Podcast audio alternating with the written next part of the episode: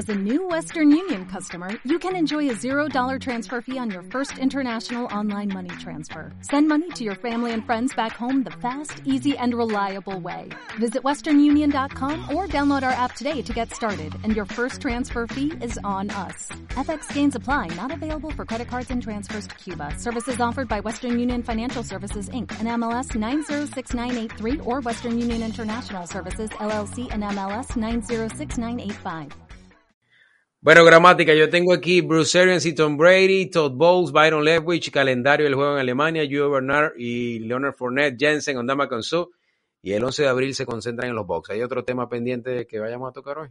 Lo único que tenemos que ver si, si Gronk vuelve o no. Hay que ver si vuelve Gronk.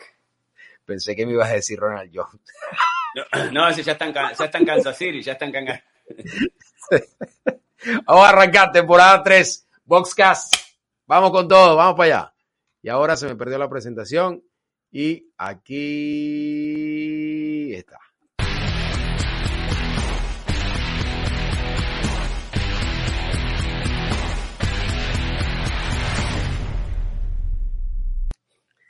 Nos encanta compartir con ustedes esta tercera temporada del Boxcast. Martin, me siento honrado de estar contigo. Y antes que comencemos a hablar y nos saludemos, vamos a decirle a todo el mundo qué estamos haciendo aquí. Este es un podcast dedicado a los box en español, a darle eh, el seguimiento de lo que ocurre con nuestro equipo de la Bahía. Eh, Martín Gramática, la leyenda vivió hispana deportivamente hablando, ganador, campeón del Super Bowl.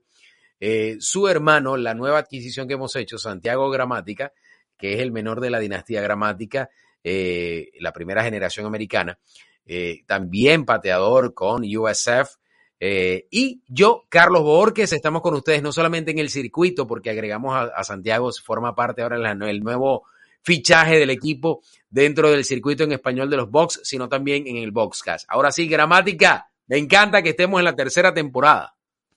Sí, la verdad que, bueno, eh, la quinta en la radio y la tercera en el podcast, así que increíble cómo pasa el tiempo. Y bueno, una, una, temporada que se viene con, con mucha expectativa por, porque eh, yo creo que hemos armado, estamos armando un equipo para competir, estamos en una conferencia que se puede competir, así que la verdad que muy contento. Y aparte, eh, compartir micrófono con vos también, Carlito, siempre, ahora, ahora más que con la amistad que tenemos, pero más que nada también hablando de nuestros box. Exactamente, Martín todavía me soporta, eso es bastante. Eso ya, ya para él, eso es, eso, tiene un mérito doble para, para... Me paga, me paga Andrea, me dice, por favor, sacámelo un poquito, unos, minutos, sacámelo. ah, ya, ya entiendo, ya entiendo todo, ya entiendo todo. Bueno, señores, eh, bueno, ya sabemos que Tom Brady decidió regresar. Em, el jefe tendrá sus razones.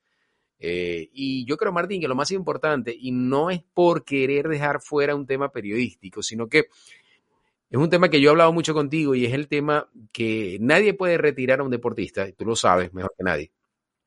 Nadie tiene el derecho de retirar a un deportista eh, y tampoco nadie tiene el derecho de decirle que no regrese. Tendrá sus razones. Yo particularmente no creo que una de las razones para regresar era que Bruce Arians debía irse, ¿no? Porque ha ocurrido esto también que Bruce Arians se fue y Todd Bowles ha tomado la batuta. Creo que Bruce lo que yo creo, es mi punto de vista de la situación de Bruce Arians, que realmente me sorprendió en todo momento, es que yo vi un poco de indisciplina por parte del equipo la temporada pasada. Creo que Bruce Arians, eh, creo que el, trabajo de, un head coach es un trabajo más o menos de 14, 16 horas al día, además de las horas que está durmiendo, que el cerebro sigue pensando. Eh, yo creo que su ritmo, el equipo estaba por encima de su ritmo. Es lo que yo pienso, es mi visión. Lo vimos que bajó mucho de peso eh, por su salud, pero yo creo que el ritmo que necesitaba el equipo la temporada pasada, por momentos, él al frente, creo que no lo pudo tener. Y yo lo que pienso, que hay muchas cosas que no vamos a saber, es que todas las partes se pusieron juntas y, incluyéndolo a él y dijeron, es el momento preciso para dar un paso al costado. Y además que las personas que están que están a su lado están más que preparadas, ambos coordinadores, para ser head coach. Así que yo creo que es la decisión salomónica más correcta que puede haber tomado Bruce Arians y la organización de los Bucks. Sí, mira, eh, Carlos, primero, eh, sí, tenés toda la razón de, que cuando sos el head coach no son 14 horas por día, son las 24 horas, porque Eh, si pasa algo fuera de la cancha, el primer llamado es al head coach. Cuando dormís, dormís con un ojo abierto, esperando que nadie haga tenga problema, y más cuando tenés a un jugador como, como Antonio Brown, que el año pasado lo tuvimos. Entonces, él, capaz que nunca pudo dormir tranquilo sabiendo que en algún momento iba a explotar este chico. Así que el trabajo en head coach son 24 horas. Yo creo que, para mí, Carlos, él esperó el regreso de Brady, que eh, no solo, yo creo que la persona más feliz de, Tampa fue Jason Light, porque eh, es el mejor asistente de un general manager, Tom Brady, porque una vez que firmó Tom Brady, al otro día lo vimos a Jensen firmar, que dijo que él ya tenía todo arreglado antes que firme Brady. Puede ser, pero bueno, igual firmó. Leonard Fournette, que pedía creo que entre 12 a 15 millones de dólares, firmó por mucho menos y vino a Tampa. Y vimos que se empezaron a arreglar contratos. Chris Godwin también, que estaba con el franchise tag, a los dos días, tres, firmó. Entonces yo creo que cuando vio Bruce Arians que armó el equipo prácticamente de vuelta, y él mismo lo dijo, él no quería dejarle un equipo malo a Todd Bowles porque Todd Bowles fracasó en los Jets. Y no quiere decir que Todd Bowles no sirva, que es que los Jets es muy difícil eh, salir adelante con un equipo en los Jets porque los Jets eh, históricamente en los últimos años no le ha ido bien a ningún head coach. Entonces eh, yo creo que para mí esa es la razón. Él no quería dejarle el equipo desarmado y sabía que si Brady no venía y estos jugadores no firmaban, iba a ser una, batalla bastante difícil para llevar adelante. Entonces dice, bueno, ahora que armó el equipo, creo que lo, se siente como dejándole el, liderazgo a, Todd Bowles. Y también dice que va a ser parte de él porque va a trabajar muy cerca con Jason Live, va a trabajar muy cerca con Todd Bowles, así que puede ser ese eslabón entre el general manager y el head coach, con muchísima experiencia. Y también puede, como dijo él, eh, no, no, creo que me vean en la primera práctica porque estoy jugando, depende cómo ande mi, mi golf, ¿no? Porque le encanta el golf y yo creo que se lo merece. Es un tipo que ha estado en la NFL muchos años y se merece el descanso. Yo creo que para mí fue eso, Carlos, porque un equipo desarmado capaz que no le quería dejar a Todd Bowles, pues sabía que si fracasa una vez Todd Bowles, una vez más, no va a tener posibilidad de ser head coach nunca más. Entonces, yo creo que, porque una de las cosas que hemos visto de Bruce Arians, eh, Carlos, es que no hay gris entre él. Él te la dice derecha. Él no, no, no viene con vueltas. Cuando quiere un jugador lo dice, cuando no, no. Hasta mismo dijo en la conferencia de prensa, eh, yo he puteado a todos los jugadores, incluido, incluyendo a Tom Brady. Todos han, han recibido retos míos, porque así es. No es que él no discrimina a nadie, él, reta, el que, el que comete un error, él lo reta. Entonces yo personalmente creo que esa es la razón, espero que sea así. Eh, y bueno, ahora yo creo que esperemos que Todd sea lo suficiente inteligente de no tocar la ofensiva, dejarlo que Byron Leftwich y, Tom Brady se encarguen de ese lado y él que se encargue la defensa como lo estuvo haciendo, porque así fue como nosotros ganamos un Super Bowl. Cuando vino eh, John Gruden, él ni pisaba las, reuniones defensivas. De vez en cuando iba para, para joderlos un poquito, pero después él estaba al lado ofensivo eh, Manny Kiffen era el coordinador y el que se encargaba de la defensa y así ganamos un Super Bowl. Así que yo creo que estamos en una situación muy parecida con un coordinador que trabaja con la defensa y que deja en paz a la ofensiva. Yo creo que eh, eh, no creo que lo, extrañemos a, Bruce, no lo digo de mala forma, no de, mala, de mal dicho, que lo, que, pero creo que el equipo está en buenas manos. Martín, usted tiene por ahí sus AirPods. sí, sí, ¿me escuchas mal? No, pero póngaselo, creo que la audiencia se lo va a agradecer. Vamos a ver, acá los tengo, acá los tengo. A ver, Martín, tú sabes que ese era un punto que tenía y esa era una de las cosas que quería consultarte.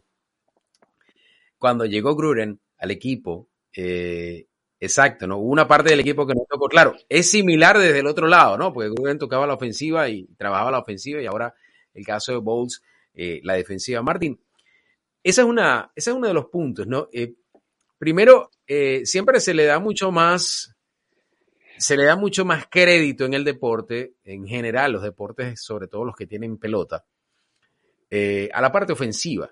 Y por momentos se deja la defensiva a un lado. Porque bueno, porque los touchdowns son amores, los goles son amores, los honrones son amores. Y uno quiere ver esa parte que da la emoción y que te lleva definitivamente a que el marcador cambie y consiga la victoria. Y mucha gente habla y me dice, ¿por qué no es Byron Lewis designado como head coach y sí lo es Todd Bowles, que no le fue bien en los Jets, como te estaba diciendo, el fracaso en los Jets. Y yo pienso un poco, sin tener la menor intención de defender a Todd Bowles, porque no, no me interesa defender a nadie, creo que vamos estamos tratando de ser lo más cercanos a la realidad que nosotros vemos en Tampa Bay. Y es que yo creo que tú mientras esa teoría de aprendes más cuando pierdes que cuando ganas. Creo que, y es más difícil, creo que es más difícil en el deporte recuperarse o cuando pierdes, es mucho más difícil desarrollarte para regresar al camino victorioso, y tú lo sabes, porque tuviste muchos años allí. Creo que Todd Bowles, con la experiencia que tuvo en los Jets como head coach, fue de derrotas. Tuvo solamente cuatro temporadas, solamente una fue victoriosa, aunque por lo menos salió con récord positivo. Viene a Tampa y comienza a construir una defensa que se convierte en la base fundamental del equipo, incluyendo el año del campeonato, porque los números de Brady y la ofensiva fueron mejores en el 2021 que en el 2020 del Super Bowl. Y esa defensa siempre estuvo manejada por Todd Bowles. Así que yo creo que sí está listo, sí consiguió encaminarse en el otro lado del, del, juego que es la victoria, luego de haber pasado por las derrotas como head coach en los Jets. Creo que sí tiene, creo que sí lo tiene, como tú dices, dejar que Byron Lewis, no dejarlo al 100%, él sí lo dijo claramente, ese es el trabajo de Byron y Byron lo va a hacer bien.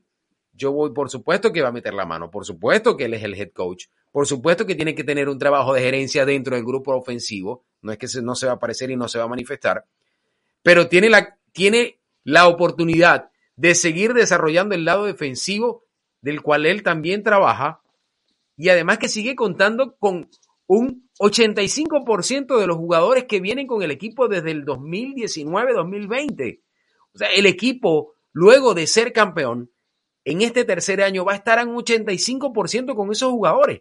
Eso es un punto muy favorable en una, además, en una división que está muy debilitada, que está muy debilitada, que eh, eh, definitivamente favorece a los Bucks. No, seguro, Carlos. Y, yo te digo, mira, si elegían a Byron Leftwich de head coach o a Todd Bowles, para mí era lo mismo, porque cada uno se iba a encargar de su lado. Si Byron Leftwich, ponele, sea el head, lo hubiesen elegido de head coach, Todd Bowles seguiría de coordinador defensivo, él se encargaría de la defensa y Byron Leftwich se encargaría de la ofensiva y no tocaría la defensa. Entonces, eh, para mí que eligieron a Todd Bowles por la experiencia, pues yo creo que si hubiesen elegido a, Byron Leftwich por ahí, había un poquito de pique ahí con Todd Bowles porque él es el más experimentado, él ya tuvo su, posibilidad de ser head coach una vez. Entonces, estás poniendo entre los dos coordinadores a uno que ya tuvo una experiencia, aunque no fue buena, pero como decís vos, cuando, cuando fallás, cuando perdés, aprendés más que cuando ganás. Entonces, dicen, bueno, él ya tuvo su experiencia, no le fue bien, ahora vamos a darle esta oportunidad, porque nosotros también hemos fracasado acá en Tampa trayendo un técnico sin experiencia, como eh, pasó cuando después que se fue Gruden, eh, ahora, ahora ya lo tenía en la cabeza y se me olvidó el nombre, eh, Raheem Morris, que ahora está con los Rams, ganó el Super Bowl, el coordinador defensivo de los Rams, vino, tuvo un buen año el primer año y después nos vinimos abajo. ¿Y qué pasó? Era muy joven, muy, no, todavía no había madurado, no estaba listo para ser head coach.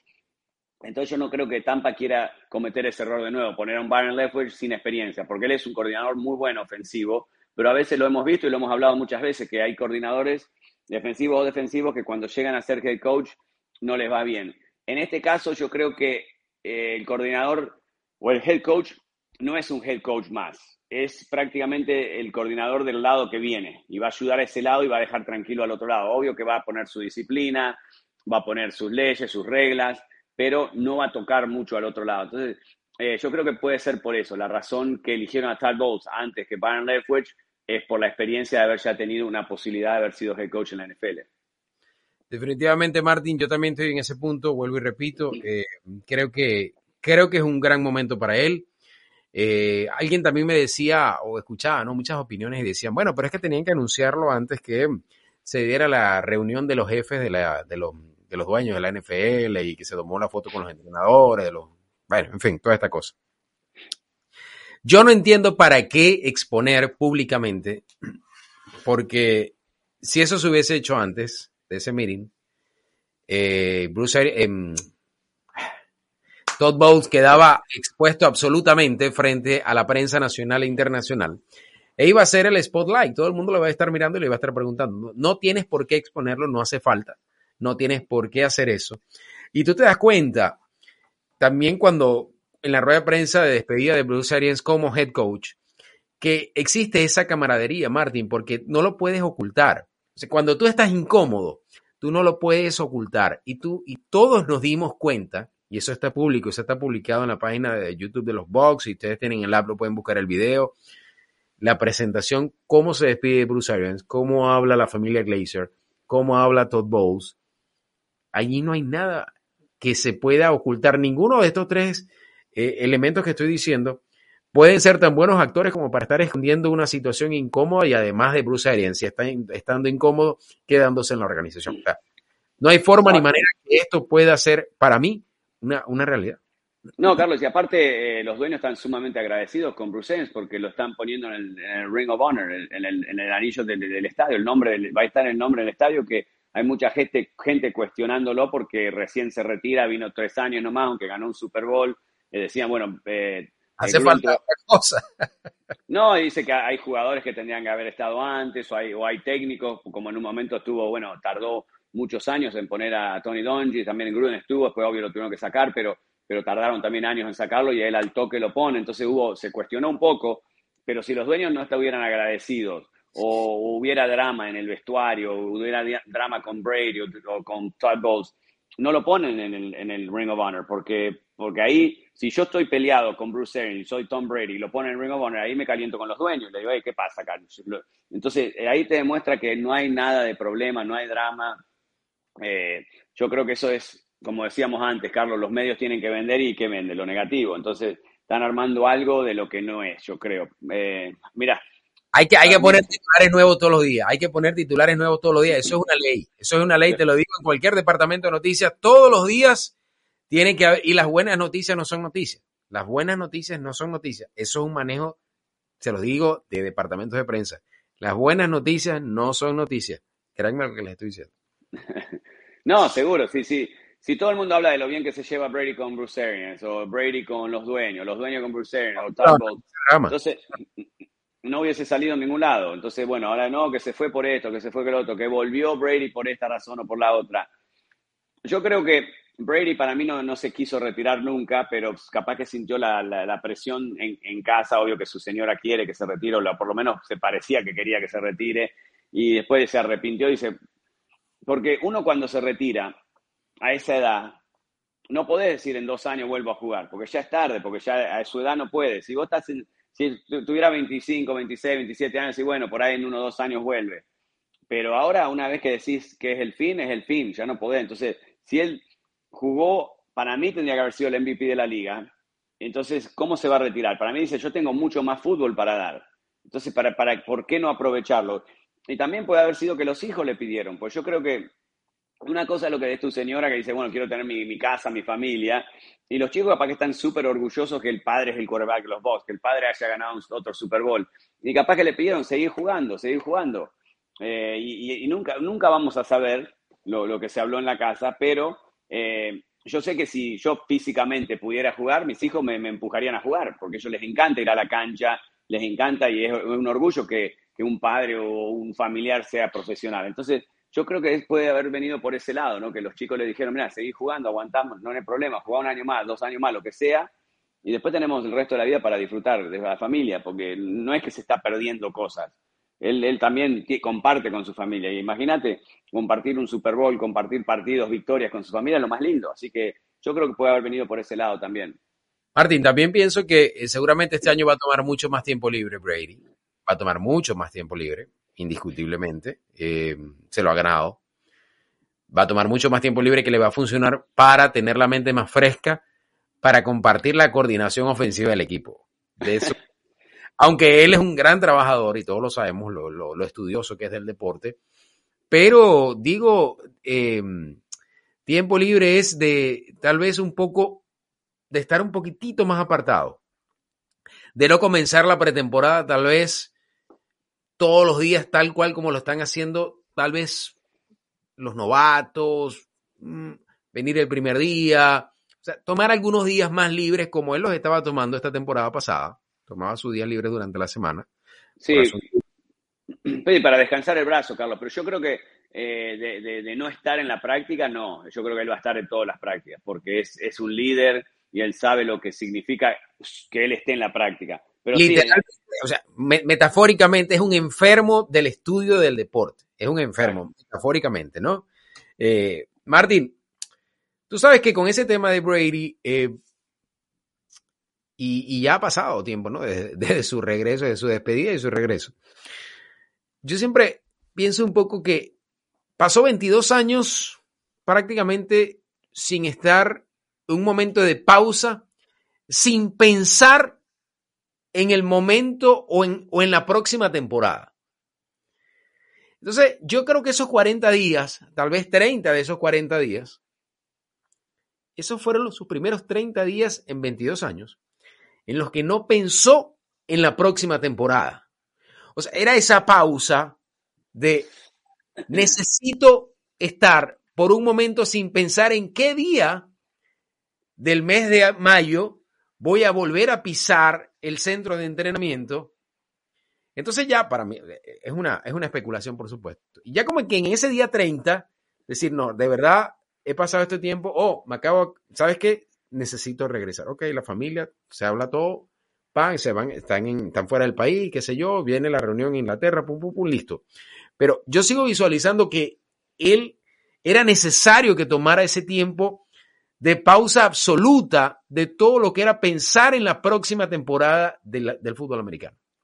Mira, Carlos, yo la verdad personalmente no creo que haya parado de pensar porque, porque yo creo que cuando se retiró, yo creo que él había, para mí pensó que, se, que iba a volver. Yo no creo que nunca pensó, y también se comunicó muchísimo con, con Jason Light, se, se, habla que hablaban todas las semanas con Jason Light. Entonces, para mí fue algo que tiró para los medios porque ahí Adam Schefter había salido que se iba a retirar y como que eh, fue medio premaduro eso de, retirarme para que no me molesten más, para que eh, ya de una vez por todas no se hable más de esto. Pues, no sé, no sé por qué, pero yo creo que en la mente, Carlos, cuando e, e, él es enfermo del fútbol americano, enfermo de entrenar y de, enfermo de, estudiar la jugada, yo creo que no paró nunca. Personalmente, no sé, obvio que no, no estamos con él, no estamos en su mente, pero cuando algo vos tenés tanta pasión por algo y algo que estás sos tan enfermo en algo, no lo puedes largar de un día para el otro. Pero que sí que se tomó un buen descanso, seguro que sí, salieron del país, tuvo vacaciones con su familia. Puede ser la primera vacación donde no se vio entrenar en la playa con el casco y las sombreras, porque generalmente, Carlos, que lo, veíamos a la semana o a, las dos semanas de, terminar la temporada, estaba de vacaciones, pero estaba con su entrenador en la playa, entrenando a las 6 de la mañana. Entonces, de ese lado sí puede ser la primera vez en su carrera que dice, bueno, me descanso 30 días, no hago nada, el TV12 no lo hago, como lo que quiero, tomo lo que quiero y después me enfoco de nuevo. Puede ser, pero mentalmente yo creo que ha pensado siempre para mí era esa válvula de escape, esa válvula de escape necesaria que todos los seres humanos la necesitamos. Seguro. Todos la necesitamos, por eso por lo menos tenemos, necesitamos por lo menos un día de descanso a la semana. Y si alguno de ustedes no lo está haciendo, por salud tiene que hacerlo. O sea, yo sé que todos queremos ser ricos y qué sé yo, pero por lo menos un día a la semana hay que tener obligatoriamente de verdad. No es por temas religiosos ni lo que ustedes quieran, pónganlo como quieran. Pero de verdad hay que tener un día por lo menos a la semana de respiro. Y estos atletas, como tú lo sabes, Martín, en el deporte no hay descanso. Estamos hablando de los head coaches. El head coach se da el juego el domingo, los jugadores se van a la casa el lunes, los jugadores yo sé que también están pensando en el deporte, en el juego, en lo que pasó, cómo recupero en mi casa. El head coach está, se tiene que ir a la oficina a dar a la rueda de prensa del día después y a preparar y a ver el juego y a analizar todo para el martes comenzar a hablar y, comenzar a hablar con el grupo a ver qué pasó el domingo. O sea, y proyectando el próximo fin de semana. Todo el tiempo está pensando absolutamente en lo que está pasando en el, en el equipo. Sí, sí, no. Eh, jugador, técnico, eh, general manager. Yo creo que todo del lado deportivo de los Bucks, del lado del fútbol, eh, no paran. Cuando empieza la temporada no parás. y después, bueno, obvio, cuando termina la temporada, el general manager, los asistentes, los scouts, ahí donde empiezan a verse el trabajo de ellos de todo el año, porque ahí donde tenés que elegir y no, no podés errar, porque gastás tanto dinero y, elegir un jugador y errar eh, te, perjudica muchísimo. Entonces, es una, es una, una pelota que, o una bola que no, no, termina de rodar, siempre, siempre sigue andando. Entonces, eh, no, tenés toda la razón, de vez en cuando necesitas ese, ese descanso que te, te totalmente, descansás totalmente y no pensás en nada. Y yo creo que esos 30 días pueden haber sido eso, Carlos, que él se relajó totalmente sabiendo que pero yo creo que en la mente él sabía que volvía, no, no porque cuando jugaste una temporada como las que jugó él, porque fue un, imagínate, aparte con todas las lesiones que hemos tenido, porque había veces que no tenía sus receptores, eh, Gronk estuvo afuera, Leonard Fournette también, eh, Ronald Jones, entonces no tenía sus armas. El año pasado, el año del Super Bowl, eh, no, teníamos, no tuvimos tantas lesiones. Este año, eh, cada fin de semana era una lesión y lesión importante. Entonces, poder haber llegado como a lo lejos que llegamos y, estar ahí a una jugada de vencer al que salió campeón, yo dice, no va a dejar ahí, dice, no, no, no me voy a ir ahora cuando tenemos el equipo y más cuando él firmó, empezaron a firmar de vuelta a sus compañeros, que es lo que decían todos, vamos, let's, let's, bring the band back, volver a juntar la banda y vamos a tocar de nuevo. Y bueno, le falta la última piecita, que yo creo que eso es eh, Gronk, que lo dijo ahí en la peluquería haciendo un chiste con, con, los amigos, que dice, bueno, él me hizo esperar 40 días, yo lo voy a hacer esperar dos meses. Entonces, bueno, vamos a ver, a ver qué hace Gronk, pero yo estoy, no voy a decir 100% porque no lo conozco al Gronk, lo, lo he visto una vez, lo vimos ahí en, en el training camp donde sacó la foto con los chicos, pero después de eso no más. Eh, yo creo que vuelve, yo creo que vuelve. Su amigo volvió, tiene 45 años, él que es mucho más joven, vuelve, yo creo que vuelve. Y creo que el amor también que ha sentido en Florida y lo cómodo que está en Florida. Sí. Aquí es un rey, la gente lo ama. Su mamá vive muy cerca de Tampa también, cerca de la, de la zona de Fort Myers, que la puede visitar continuamente. O sea, son muchas cosas que, que realmente eh, están en la misma costa, ¿no? De Tampa son muchas cosas que lo ponen realmente cerca de la zona y, la gente lo quiere. Yo creo que quiere seguir haciendo Tommy and Gronky, el segmento que estaban haciendo con los Fox. O sea, todo, todo. Hay, demasiadas conexiones. Hay demasiadas conexiones. Además de eso, Martin, eh, para los Bucks, lo vio Brady también, definitivamente, ¿no? Eh, los Falcons eh, comienzan un nuevo proceso, no está más Ryan. Es, realmente complejo el tema de los Falcons. Eh, los Panthers pusieron eh, a McCaffrey en el mercado. Eh, es otro tema incierto también porque las lesiones lo han, lo han, lo han arropado ya desde hace dos temporadas. el tema de los Saints comienza una reestructuración, están en un overcap. Estaban en overcap más de 70 millones de dólares, tienen que comenzar a cortar y reestructurar a todo el mundo. Le dieron 18 millones a James Winston.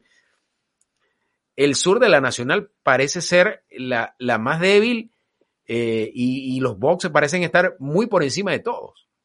Sí, Carlos, y, al, y al equipo que tenemos que agradecerle más que a nadie, a los Cleveland Brown, que se llevaron a, a Deshaun Watson, porque en un momento se hablaba de los tres equipos, de Atlanta, de los Saints y de Carolina, que iban a, iba a venir Deshaun Watson, y a último momento los Cleveland le ofrecieron, creo que eran 230 millones garantizados, y se fue para Cleveland.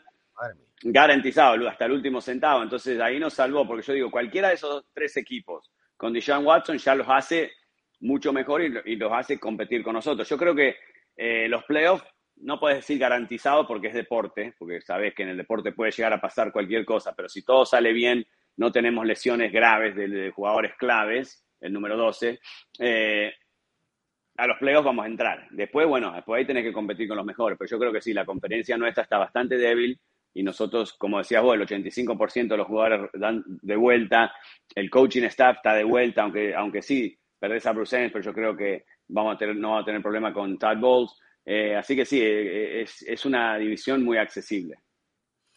Eh, hay quienes, por cierto, también el retraso en la, el anuncio de Bruce Arians y de Todd Bowles también puede haber llegado por el, estar esperando la confirmación de la NFL de poder hacer ese movimiento, ¿no? Y no tener que hacer las entrevistas. Y hay quienes decían que la contratación de Todd Bowles violaba las reglas de las entrevistas de... Por Dios. Bueno, cada quien quiere buscar lo suyo. Eh, Gio Bernard y Leonard Fournette están de vuelta. Eh, creo que, eh, que hayan traído a Gio por un año más me parece muy bueno. Me parece un jugador, ese jugador que no es una estrella, pero hace lo que tiene que hacer en el momento que lo tiene que hacer. Ronald Jones ya no está más en los box. creo que va a ser muy bien para, para Rollo, que, que tenga nuevos aires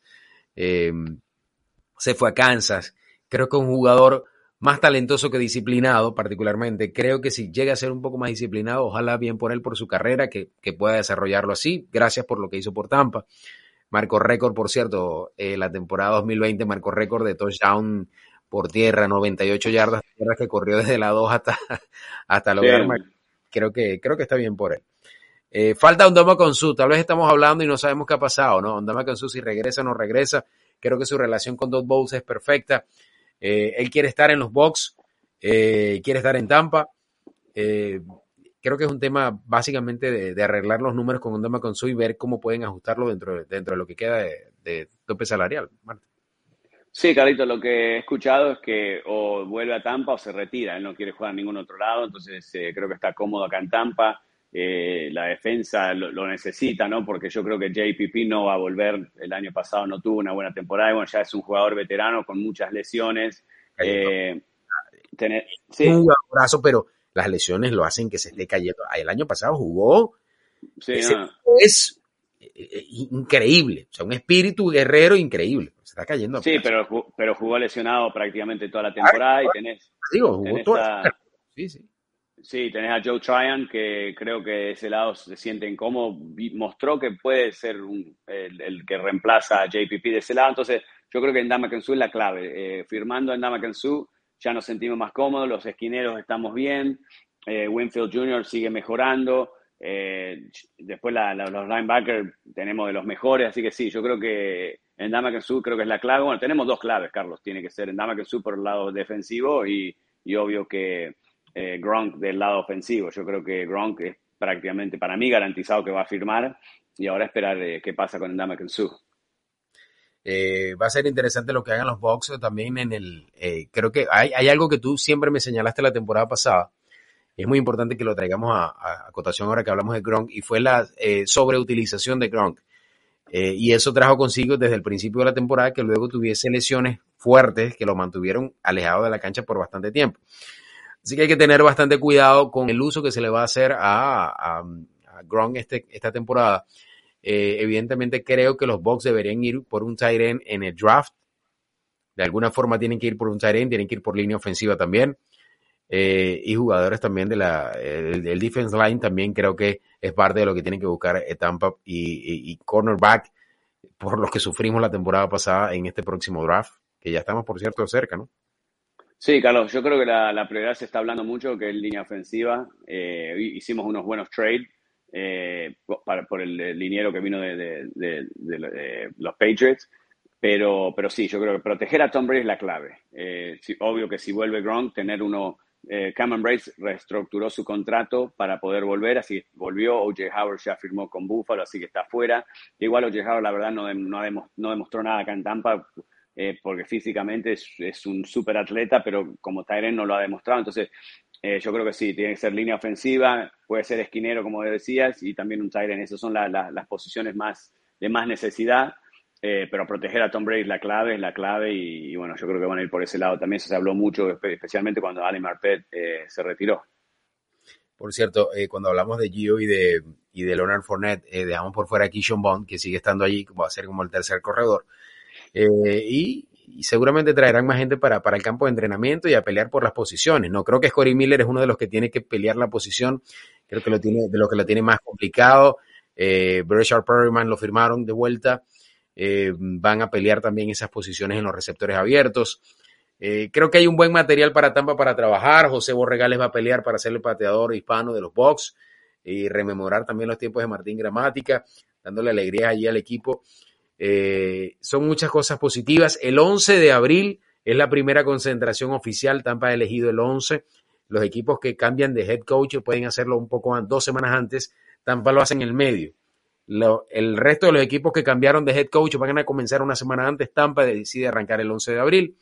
Eh, va a ser, por supuesto, estas son reuniones, no son obligatoriamente drills y campos de entrenamiento activos en, ahí en el terreno, pero comienza ese, ese acercamiento, ¿no? Esa, ese cara a cara. Eh, va a ser la primera temporada desde hace dos años que jugadores y cuerpo técnico ya se acabaron las restricciones de COVID, afortunadamente, y esperemos que, que no vuelvan para la prensa. Tanto así ha sido para la prensa que inclusive nos quitaron las ruedas de prensa virtuales. Eso sí no me gustó porque yo estaba esperando mis ruedas de prensa virtuales porque me hacían la vida un poquito más fácil.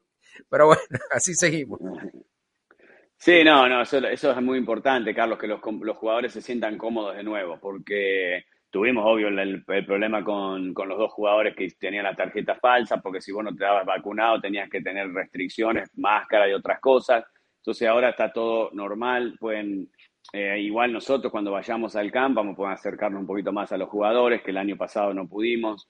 Eh, así que sí, yo creo que esto lo, se, va, se va a sentir mucho más normal y para mí es importante también porque el jugador se siente más cómodo.